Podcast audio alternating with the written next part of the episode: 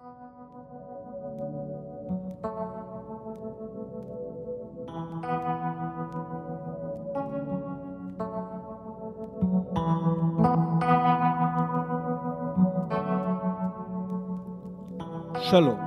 וברוכים הבאים לפודקאסט על מרקס. אני יפתח גולדמן, פרק 26, היום יום הולדת. וואו, איזו שנה זאת הייתה. שנה מטורפת. ואני לא מדבר על מה שקורה בחוץ, אלא על מה שקורה כאן, בפנים, בתוך החלל הווירטואלי למחצה של הפודקאסט על מרקס. חלל שלפעמים הוא לובש צורה של פינת העבודה שלי, שבה אני כותב. ולפעמים הוא אולפן ההקלטות הקטן, במכללה לחינוך על שם דוד ילין, שבו אני מקליט, ולפעמים הוא מתכווץ לרווח שבין האוזניות שלכם לבין תודעתכם המאזינה. הפודקאסט על מרקס נהגה בשעת אחר צהריים אחת של מוצאי שבת החמישי במרץ 2022. זמן רב קודם לכן הייתי מהרהר מפעם לפעם באפשרות להפיק פודקאסט, ואפילו שחררתי בלון ניסוי אחד או שניים כדי לבדוק את האווירה, וגם הקלטתי כמה פרקים, לא על מרקס, בעיקר על חינוך. עוד מעט אסביר איפה אתם יכולים להאזין להם אם אתם רוצים.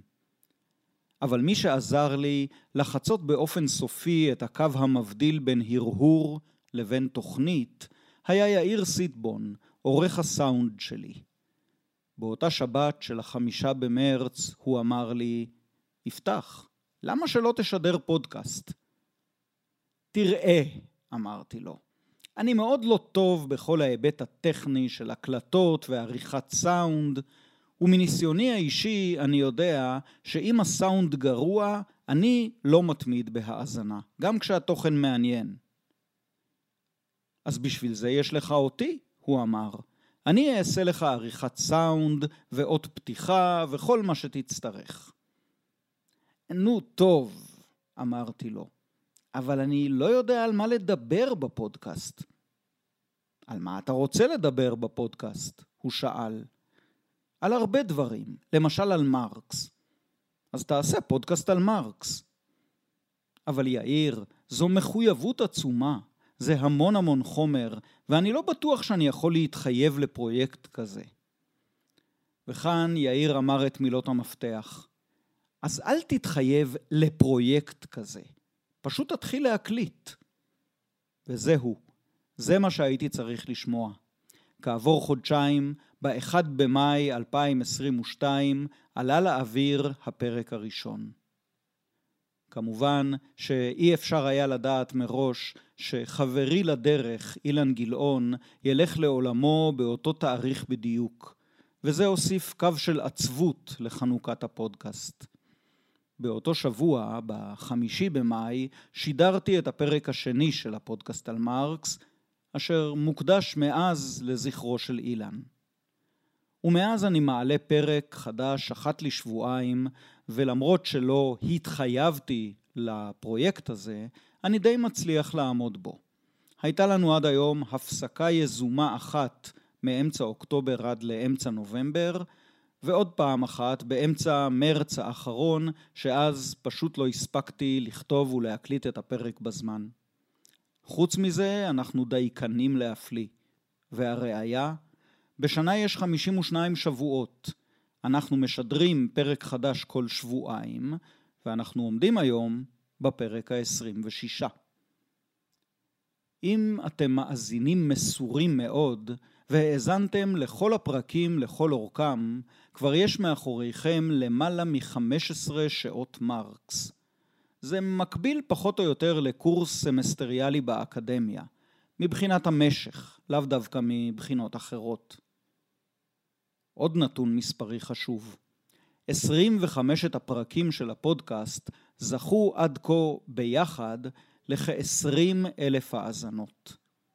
אין לי ממש דרך לדעת כמה מאזינים קבועים יש לפודקאסט, וזה אפילו לא ברור עד הסוף מה נחשב למאזין קבוע, אז נסתפק בנתון הזה. 20 אלף האזנות לפרקים. וואו, אני מקשיב די הרבה לפודקאסטים, ואני יודע שזה הרגע שבו הפודקסטר אומר, אני נדהם ונרגש עד עמקי לבבי. לא יכול הייתי להעלות דבר כזה על דעתי. אני באמת, באמת מודה לכם, לכולכם. אז אני נדהם ונרגש עד עמקי לבבי. לא יכול הייתי להעלות דבר כזה על דעתי. אני באמת באמת מודה לכם, לכולכם. באמת. כפי שאתם בוודאי כבר חושדים, היום לא נדבר על מרקס, או כמעט שלא נדבר עליו. במקום זה, ושלא כמנהגי, אדבר קצת על עצמי. עלה בדעתי שאם יש לפרקי הפודקאסט 20 אלף האזנות, אז לבטח יש לפודקאסט לפחות כמה מאזינים שלא מכירים אותי. אז אמסור כמה פרטים על עצמי. זו לא תהיה רשימה ביוגרפית מלאה, אתמקד רק בפרטים האינטלקטואליים. בחלק הבא של המשדר היום אדבר על הרנסאנס הרדיופוני המתחולל בתקופה האחרונה, על שיבתם של ימי הרדיו, אבל בצורה חדשה, כספרי אודיו, הרצאות מוקלטות וכמובן פודקאסטים. אתם כבר יודעים שקוראים לי יפתח גולדמן. אני יליד שנת 1967, וזאת אומרת שלקראת תום השנה הנוכחית, 2023, אהיה בן 56. התחלתי ללמוד פילוסופיה והיסטוריה באוניברסיטת תל אביב בשנת 1991, והמשכתי שם עד לתואר דוקטור בפילוסופיה. המוקד שלי היה בפילוסופיה פוליטית, והאיש שממנו למדתי יותר מכל, ושגם הנחה אותי בעבודת המאסטר ובעבודת הדוקטורט, היה פרופסור צבי טאובר, צביקה. את עבודת המאסטר כתבתי על הפילוסופיה של ז'אן ז'אק רוסו ועל היחסים הדיאלקטיים המוצגים בה בין רעיון הקדמה לבין אידיאל חירות האדם. עבודה זו יצאה כספר בהוצאת מגנס בשם רוסו הקדמה כמלכודת. עבודת הדוקטורט עסקה בשאלת הדרך לשחרור החברה על פי שתי גישות עקרוניות בסוציאליזם. היא לא התמקדה בהוגה, אלא בשאלה, ולכן נזכרו בה כמה וכמה אישים. אבל המקום המרכזי ניתן לשניים, לקרל מרקס ולמרטין בובר. גם עבודה זו יצאה כספר, הפעם בהוצאת כנרת זמורה ביטן דביר. שם הספר, הסוציאליזם בין פוליטיקה לאוטופיה. פרויקט קטן בהרבה, אבל חמוד מאוד, היה סדרת הרצאות שעשיתי לאוניברסיטה המשודרת במהלך שנת המאה של התנועה הקיבוצית. הרצאות אלה יצאו לאור אחר כך בספרון הקיבוץ כאוטופיה. בשנים שאחרי סיום הדוקטורט ניסיתי להתקבל כמרצה מן המניין במחלקות שונות לפילוסופיה ברחבי הארץ, אבל לא התקבלתי לאף אחת מהן. כנראה לא הייתי מספיק טוב. זה מזכיר לי סיפור המופיע אצל פלוטרכוס ומוזכר אצל רוסו בספרו אמיל, על אודות ספרטני אחד בספרטה העתיקה שהגיש מועמדות למועצת השלוש מאות. מועמדותו נדחתה. והוא שב הביתה שמח וגאה על כך שיש לה לעירו ספרטה שלוש מאות אנשים העולים עליו בערכם. הבן אדם צריך להתפרנס ממשהו, והדבר שידעתי לעשותו בצורה סבירה היה הוראה למבוגרים. לימדתי, לכן, בהרבה מוסדות אקדמיים וסמי אקדמיים, בתור מתרגל, סגל זוטר, מרצה בשעות אפקטיביות, מרצה מן החוץ וכיוצא באלו. בשיא הקריירה שלי לימדתי במהלך שנת לימודים אחת בלא פחות מחמישה מוסדות אקדמיים שונים. אבל לאט לאט, ובלי שהבנתי בהתחלה שזה מה שקורה, המכללה האקדמית לחינוך על שם דוד ילין בירושלים הפכה לבית שלי. הגעתי אליה כמעט במקרה לפני יותר מ-20 שנים, והיום אני מלמד בה בכמה תוכניות וממלא כמה תפקידים. אני מלמד קורסים בספקטרום רחב של מדעי הרוח והחברה, וכך נוגע ברבים מן הנושאים המעניינים אותי. סוציאליזם, פילוסופיה פוליטית, חינוך, החברה הישראלית, קהילתנות ומקורות ישראל. את הפודקאסט על מרקס אני מקליט באולפן הרדיו הקטן של המכללה. אגב, זוכרים את הטיוטות לפרקי פודקאסט על חינוך שהקלטתי לפני כמה שנים? הן נמצאות עכשיו בדף הפודקאסטים של מכללת דוד ילין, ואתם מוזמנים להאזין להם. אשים את הכישורים באתר שלי.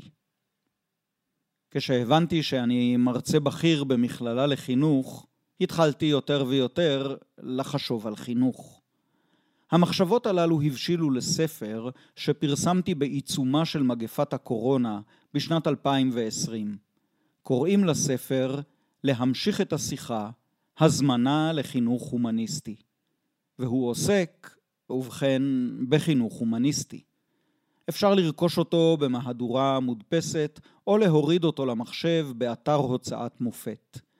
אני אשים באתר, בדף של הפרק הזה, כישורים לכל הדברים שאני מזכיר כאן. אני קרוב לסיום האוטוביוגרפיה האינטלקטואלית פרופסונלית הזאת. צריך להזכיר בעצם רק עוד אה, דבר אחד.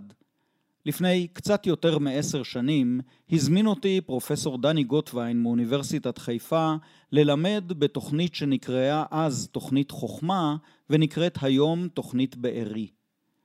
בצד מכללת דוד ילין, תוכנית בארי הפכה לבית האינטלקטואלי השני שלי. הרבה דברים ששמעתם בפודקאסט על מרקס נולדו במהלך השיעורים שלי בתוכנית בארי, או במהלך ההכנה לשיעורים, או במהלך הנסיעות הארוכות הביתה מאוניברסיטת חיפה, נסיעות שבהן הדברים שקרו בכיתה עברו עיבוד והולידו רעיונות חדשים. אני שומע שההרשמה ללימודים בתוכנית בארי בשנת הלימודים תשפ"ד כבר נפתחה.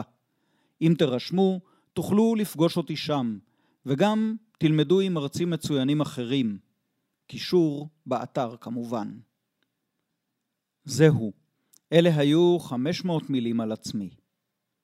בחלק השני של המשדר היום אבקש לדבר, כאמור, על הרנסאנס הרדיופוני, או רנסאנס האודיו, שעד לפני שנה נטלתי בו חלק פסיבי כמאזין, ובשנה האחרונה אני משתתף בו גם באופן אקטיבי בפודקאסט על מרקס. אני עוד לא נפרד מגוף ראשון יחיד, משום שגם על הנושא הזה אדבר מתוך הפריזמה של התנסותי שלי. מהיותי אדם לא מאוד צעיר ובעל נטייה לשמרנות, נחשפתי אל עולם הדעת שבאודיו בשלב מאוחר יחסית, אולי בסוף 2016 או בראשית 2017. הייתי ספקן מאוד, אבל לאחר שהאזנתי לכמה סיפורים של אמיר גוטפרוין תוך כדי נסיעה, העזתי לנסות ולראות אם אני מצליח להתרכז גם בספרות עיונית מבלי לעשות תאונות. זה הצליח לא רע עם איזה ספר על המגעים שקדמו למלחמת יום הכיפורים, ועוד ספר טוב מאוד של מיכה גודמן על מורה נבוכים של הרמב"ם. אבל די מהר הבנתי שאם אני רוצה לשמוע ספרות מדעית ועיונית בתחומים שמעסיקים אותי, אני צריך לעבור לאנגלית. מהם הנושאים שמעסיקים אותי? אתם שואלים? בעיקר היסטוריה, וכמה שיותר עתיקה יותר טוב. רצוי פרה-היסטוריה. תקופת הברזל זה כבר אקטואלי מדי, ואקטואליה נוטה להשרות עליי דכדוך. בשלב הזה היו לי שתי תגליות חשובות, אחת טכנולוגית ואחת תוכנית. התגלית הטכנולוגית הייתה שיש דבר כזה אוזניות לנייד. קניית האוזניות הגדילה את מרחבי ההאזנה שלי אל תוך שני סוגי פעילות שעד כה נחוו לא רק כבזבוז זמן גמור, אלא גם כסבל. כוונתי כמובן לספורט ולעבודות הבית. ספורט אני עושה מעט מדי, כאז כן היום, אבל בתחום עבודות הבית אני משתדל יותר. ומאז שהכרתי את עולם הדעת באודיו, אני עושה זאת בהרבה יותר חדווה. התגלית התוכנית הייתה הקורסים המוקלטים של ה-Teaching Company, תחפשו בגוגל The Great Courses ותמצאו אותם. הם מפיקים מאות אם לא אלפי קורסים כמעט בכל תחום דעת. שמעתי די הרבה קורסים כאלה בהיסטוריה ובחקר תרבויות פרה-היסטוריות. אלה קורסים לא רעים ולפעמים אפילו מצוינים. הם בהחלט ברמה אקדמית, אבל שטחיים למדי. בעצם לא שטחיים, סקירתיים. מין קורסי מבואות של תואר ראשון כאלה. די מהר מיציתי אותם וחיפשתי משהו יותר מעמיק. ואז גיליתי שאודיבל וחברות אודיו אחרות מקליטות די הרבה ספרי עיון וספרים טובים, רחבי יריעה ומעמיקים. זה פתח בפניי המון אפשרויות חדשות, ויצאתי לכמה וכמה מסעות מרתקים בהדרכתם של הסופרים והקריינים. היו כמה פעמים שהמסעות היו ממשיים ולא רק רוחניים, משום ששכחתי לצאת במחלף או לפנות בפנייה הנכונה. אבל לפחות למיטב ידיעתי לא עשיתי שום עבירות תנועה חמורות בגלל האזנה לספרים, וגם לא פספסתי פאנלים בניקיון הבית. להרצאות של ה-Teaching Company ולספרים באודיבל הייתה תכונה אחת משותפת ומעצבנת. הם עלו כסף, ולא מעט כסף. אז אני יודע שכמעט את הכל אפשר להשיג פרוץ, אבל איכשהו המוסר הבורגני שלי לא הקל עליי לדפוק את השיטה ולשחק את רובין הוד דווקא מול אנשים וחברות שהפיקו תוכן חינוכי להנערת הציבור. ואז, רק אז, גיליתי את עולם הפודקאסטים. זאת אומרת, ידעתי כבר קודם שיש דבר כזה, פודקאסטים. הדעה הקדומה שלי על הדבר הייתה שלילית למדי. כל uh, טמבל זב חותם עם חיבור לווי-פיי יכול להקים לעצמו פודקאסט. אבל לפודקאסטים היה יתרון אחד שהיה קשה לעמוד בפניו. הם היו בחינם. אז כשנגמר לי התקציב להרצאות ולספרים באודיו, החלטתי לנסות. הפעם ישר באנגלית. אני מודה ומתנצל בפני כל קהילת הפודקסטרים בעברית, שהיום אני כבר חבר גאה בה. כמעט מיד הבנתי שהדעה הקדומה שלי נכונה, אבל לא לגמרי מדויקת. אכן, כל טמבל זב חותם עם חיבור לווי-פיי יכול להקים לעצמו פודקאסט, אבל לא רק טמבלים זבי חותם מקימים לעצמם פודקאסטים. גיליתי עולם חדש שלם, אינסופי כמעט. בהתחלה הייתי בהלם, אבל עד מהרה התחלתי לזהות את תוואי הנוף. די מהר הבנתי שכמו כל דבר בתרבות שלנו, גם כאן הרוב הגדול זה קש וגבבה. ואם אתם שואלים את עצמכם מה זה לעזאזל קש וגבבה, אז קש זה החציר היבש שנותנים לבהמות, וגבבה זו ערימה של זרדים קטנים. וקש וגבבה ביחד הם חומר בעירה מועט ודל, שאין די בו כדי לפרנס להבה מאירה, מחממת ומתמידה. או בהשאלה, הצבר של דברים שערכם קטן מאוד. ותודה לידידתי האקדמיה ללשון העברית. אז באומרי שהרוב הגדול של הפודקאסטים הוא קש וגבבה, אני לא מתכוון שזו פסולת גמורה, אלא שזה נכנס לקטגוריה של בידור קל, וזה ממש לא מה שחיפשתי. אבל לשמחתי, גיליתי שיש הרבה מאוד פנינים המפוזרות בתוך ערימת הגבבה, ובזכות מנועי החיפוש ואמצעים רשתיים אחרים, קל יחסית למצוא אותן. ומדי חודש ושבוע מופיעות פנינים חדשות.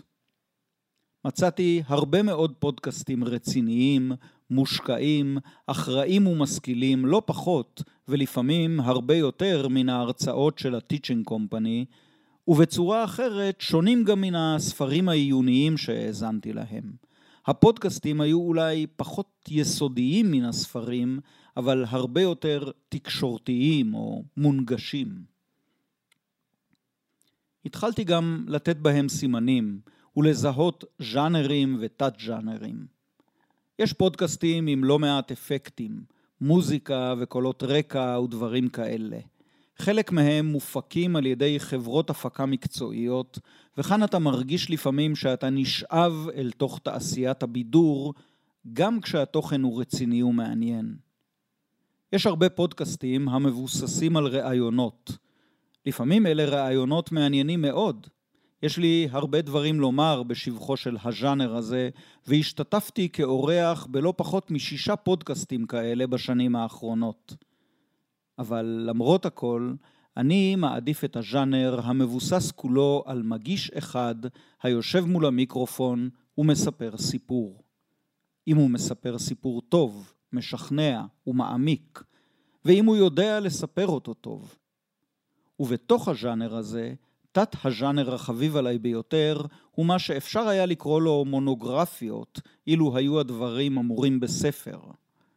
מרצה אחד שלוקח נושא אחד ומלמד אותו מאלף ועד עד לאן שהוא מגיע. לשום נושא שבעולם הרי אין באמת סוף. כולם נותנים בהקשר זה בתור דוגמה את History of Rome של מייק דנקן. אז גם אני אתן אותו בתור דוגמה, אבל הוא ממש לא היחיד. ומאז שהוא התחיל את הפודקאסט שלו בשנת 2007, הצטרפו רבים רבים נוספים. אתם יודעים מה? אני אשים בדף הפודקאסט כמה לינקים לפודקאסטים טובים שאני מאזין להם. כמו שאמרתי, אני שומע את הפודקאסטים האלה באנגלית, וזה בעיקר משום שבעברית הם לא קיימים, או לפחות לא מצאתי אותם עד היום. ביקשתי מאפליקציית הפודקאסטים שלי, פודבין, להציע לי 100 פודקאסטים בעברית. היו ברשימה הרבה פודקאסטים טובים שאפשר ללמוד מהם. רבים מהם היו בנויים על שיחות או ראיונות, וכמעט כולם הקדישו כל פרק לנושא אחר, או במקרים נדירים כיסו נושא אחד בשניים או שלושה פרקים. פודקאסטים מונוגרפיים לא מצאתי. אולי לא חיפשתי מספיק טוב, אבל בכל אופן לא מצאתי. חוץ מאחד, הפודקאסט על מרקס. חלק עיקרי במוטיבציה שלי לספר לכם את מה שסיפרתי בדקות האחרונות הוא זה. אני ממש ממש לא רוצה להישאר לבד. אני יודע שיש בישראל הרבה מורים טובים שיודעים ללמד. יש להם מה להגיד והם יודעים להגיד את זה טוב ובצורה מרתקת. ויש הרבה נושאים ישראליים שאולי לא מקבלים ביטוי בפודקאסטים המופקים בעולם הגדול. דמיינו לעצמכם פודקאסט בעברית על ארץ ישראל בתקופת האבן. אני אפילו חושב על שני ארכיאולוגים שיכולים ללמד פודקאסט כזה. או פודקאסט שיטתי על אחד מספרי התנ"ך, או על הערבים והאסלאם בארץ ישראל ובכלל, או תולדות התנועה הציונית, או יצירתו של ש"י עגנון, או מאיר שלו, האפשרויות הן אינסופיות, ועל סמך הניסיון שלי מאחורי המיקרופון בשנה האחרונה, החוויה היא מאוד מתגמלת. אז הפודקאסט על מרקס יוצא בקריאה נרגשת אל חבריי ברי הדעת באשר הם שם. פיתחו מיקרופון ושדרו. ואתם יודעים מה? זה באמת לא חייב להיות פודקאסט בפורמט החביב עליי. יש הרבה פורמטים והרבה קהלי יעד, וכאן באמת באמת הכל הולך. רק חשוב שיהיה אמיתי ומעניין ומאיר עיניים. מאיר עיניים. אולי הדימוי המקובל ביותר להשכלה ודעת הוא הדימוי של אור. מכאן גם המילה נאורות בעברית ו-enlightenment בלועזית. אם הדעת היא אור, הרי שאנחנו המורים משולים למראות המשקפות את האור, וכך מפיצות ומגבירות אותו. אפשר לחשוב על עולם הדעת כעל אולם המראות. לא זה שבארמון ורסאי, אלא אולם גדול יותר ורב מראות יותר ושטוף אור. אבל הדימוי הזה כואב בעיניים, והוא גם סטטי ומלוטש מדי לטעמי. אז אציע לכם דימוי אחר, דלתא של נהר גדול. לא ביקרתי אף פעם בדלתא של נהר גדול, אבל קראתי עליהן בספרים. פעמים רבות, בהתקרב הנהר אל הים, הוא הופך מזרם אחד למניפה רחבה של זרמים ובני זרמים ותעלות, אין ספור נחלים וזרמי מים שמוצאם באותו נהר והם הולכים אל אותו הים. אבל בדרך זרמים נפרדים ונפגשים פתאום זה עם זה, ומתאחדים ואז נפרדים שוב, ומתפצלים ושוב מתפצלים, ומשנים את מסלולם ושוב מתפצלים, ושוב מתאחדים, ושוב משתנים ומשנים את הנוף שסביבם. וכל זרם כזה לא רק מוביל את מי הנהר, אלא מוסיף עליהם גם משהו משלו. אולי עלים או בוץ או קרפדות. ולפעמים זרם שולי כזה יכול למצוא גם לגמרי בעצמו מעיין חבוי המצרף אז את מימיו למי הנהר הגדול, או למצוא דרך אל איזה אגם זעיר ולהציף אותו עד שהוא עולה על גדותיו ומצטרף לנהירה הכללית אל הים. עולם הדעת הוא נהר גדול, ואנחנו, המורים, הם הזרמים הקטנים של דלתת הנהר. אנחנו מתפצלים ונפרדים זה מזה ושוב נפגשים, וכל אחד מאיתנו חותר לעצמו מסלול ייחודי משלו, שהוא בה בעת שונה מכל האחרים ודומה להם. ומשום שמוצאנו מאותו נהר וסופנו באותו הים, אנחנו מרבים ללמוד ולהעתיק זה מזה. כן, תלמידים יקרים, המורים שלכם הם מגדולי המעתיקנים. ומאותה סיבה עצמה, אנחנו גם מרבים להתקוטט ולחלוק ולפרוש ולפרש. הוא מקצוע עתיק מאוד המקצוע שלנו, מקצוע ההוראה. ייתכן שהוא עתיק כמו הציוויליזציה עצמה. ומאז לידתו טבועה בו חזות כפולה. מצד אחד, הכנעה ומרות ונרמול והיות שופרו של השלטון והחדרה והטמעה והנחלה. ומצד שני, חירות ויצירה, הקניית דעת וקנייתה ושמחת הגילוי. בדרך כלל לא מעריכים מספיק את המקצוע שלנו, וכמעט אף פעם, נודה על האמת, לא משלמים עליו מספיק. למרות זאת, אני גאה גאה מאוד על היותי שייך למסדר העתיק הזה של האנשים הנושאים את הדעת ומזרימים אותה הלאה ומעניקים אותה לאחרים. ישנם חוקרים שהם חיות מעבדה, ומעולם אינם מלמדים מישהו אם לא כופים זאת עליהם. ויש הוגים שהם עמוקי מחשבה מכדי לדבר עם בני אדם רגילים. ויש פרופסורים שהתקוטטו עד זוב דיו על כל הארת שוליים ומראה מקום. כל אלה נוהגים לפעמים להקל ראש בנו המורים. ובכל זאת, תרומתנו שלנו לעולם הדעת אינה פחותה משלהם. כי הדעת, כמו האור, כמו האהבה והידידות, היא מסוג הדברים המתרבה ככל שמשתפים בו עוד ועוד אנשים. עכשיו אני רוצה לומר לכם כמה דברים על הפודקאסט על מרקס.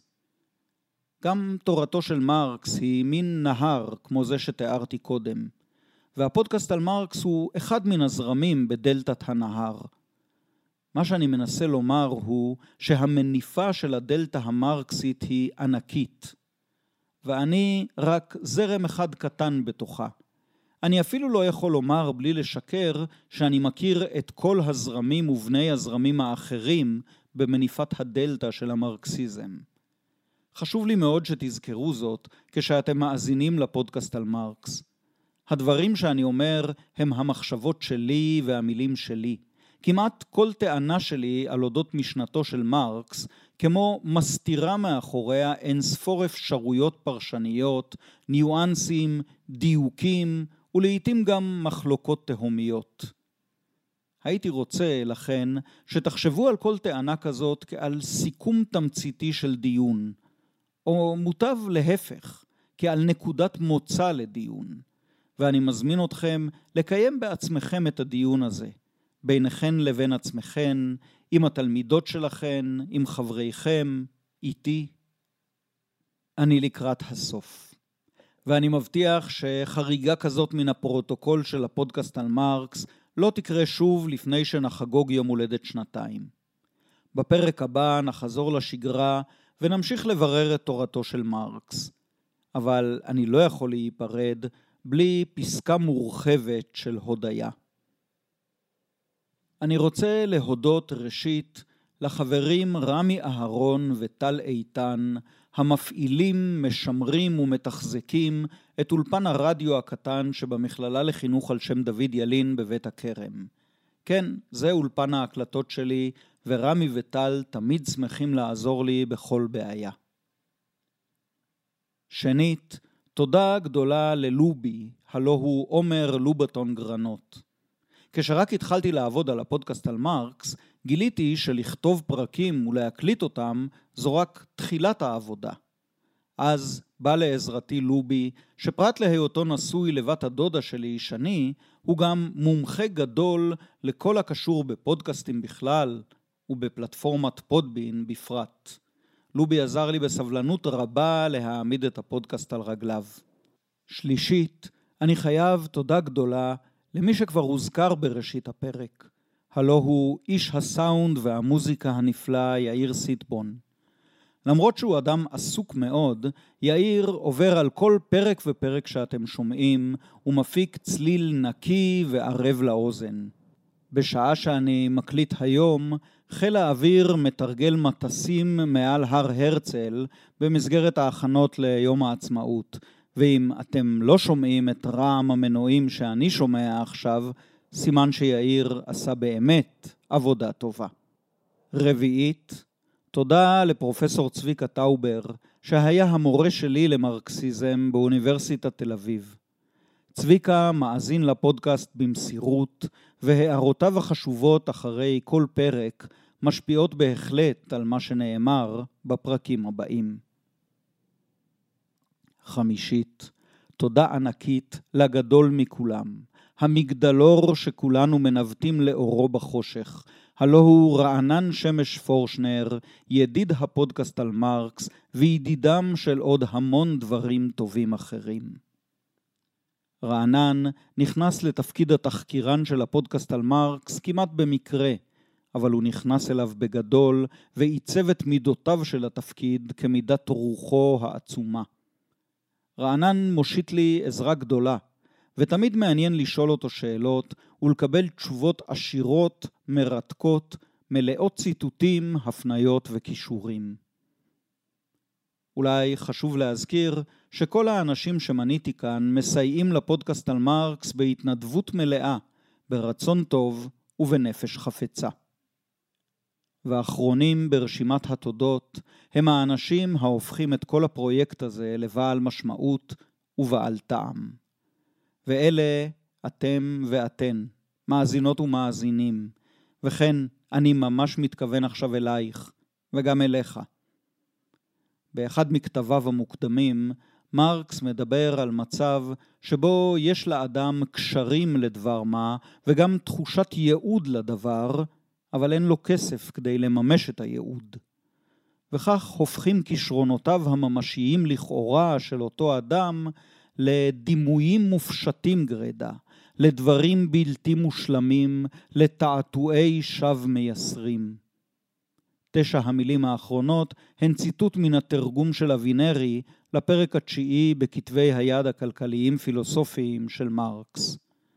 ובכן, חברות וחברים, פודקאסטים שאין מאזינים להם הופכים לדימויים מופשטים גרידא, לדברים בלתי מושלמים, לתעתועי שווא מייסרים.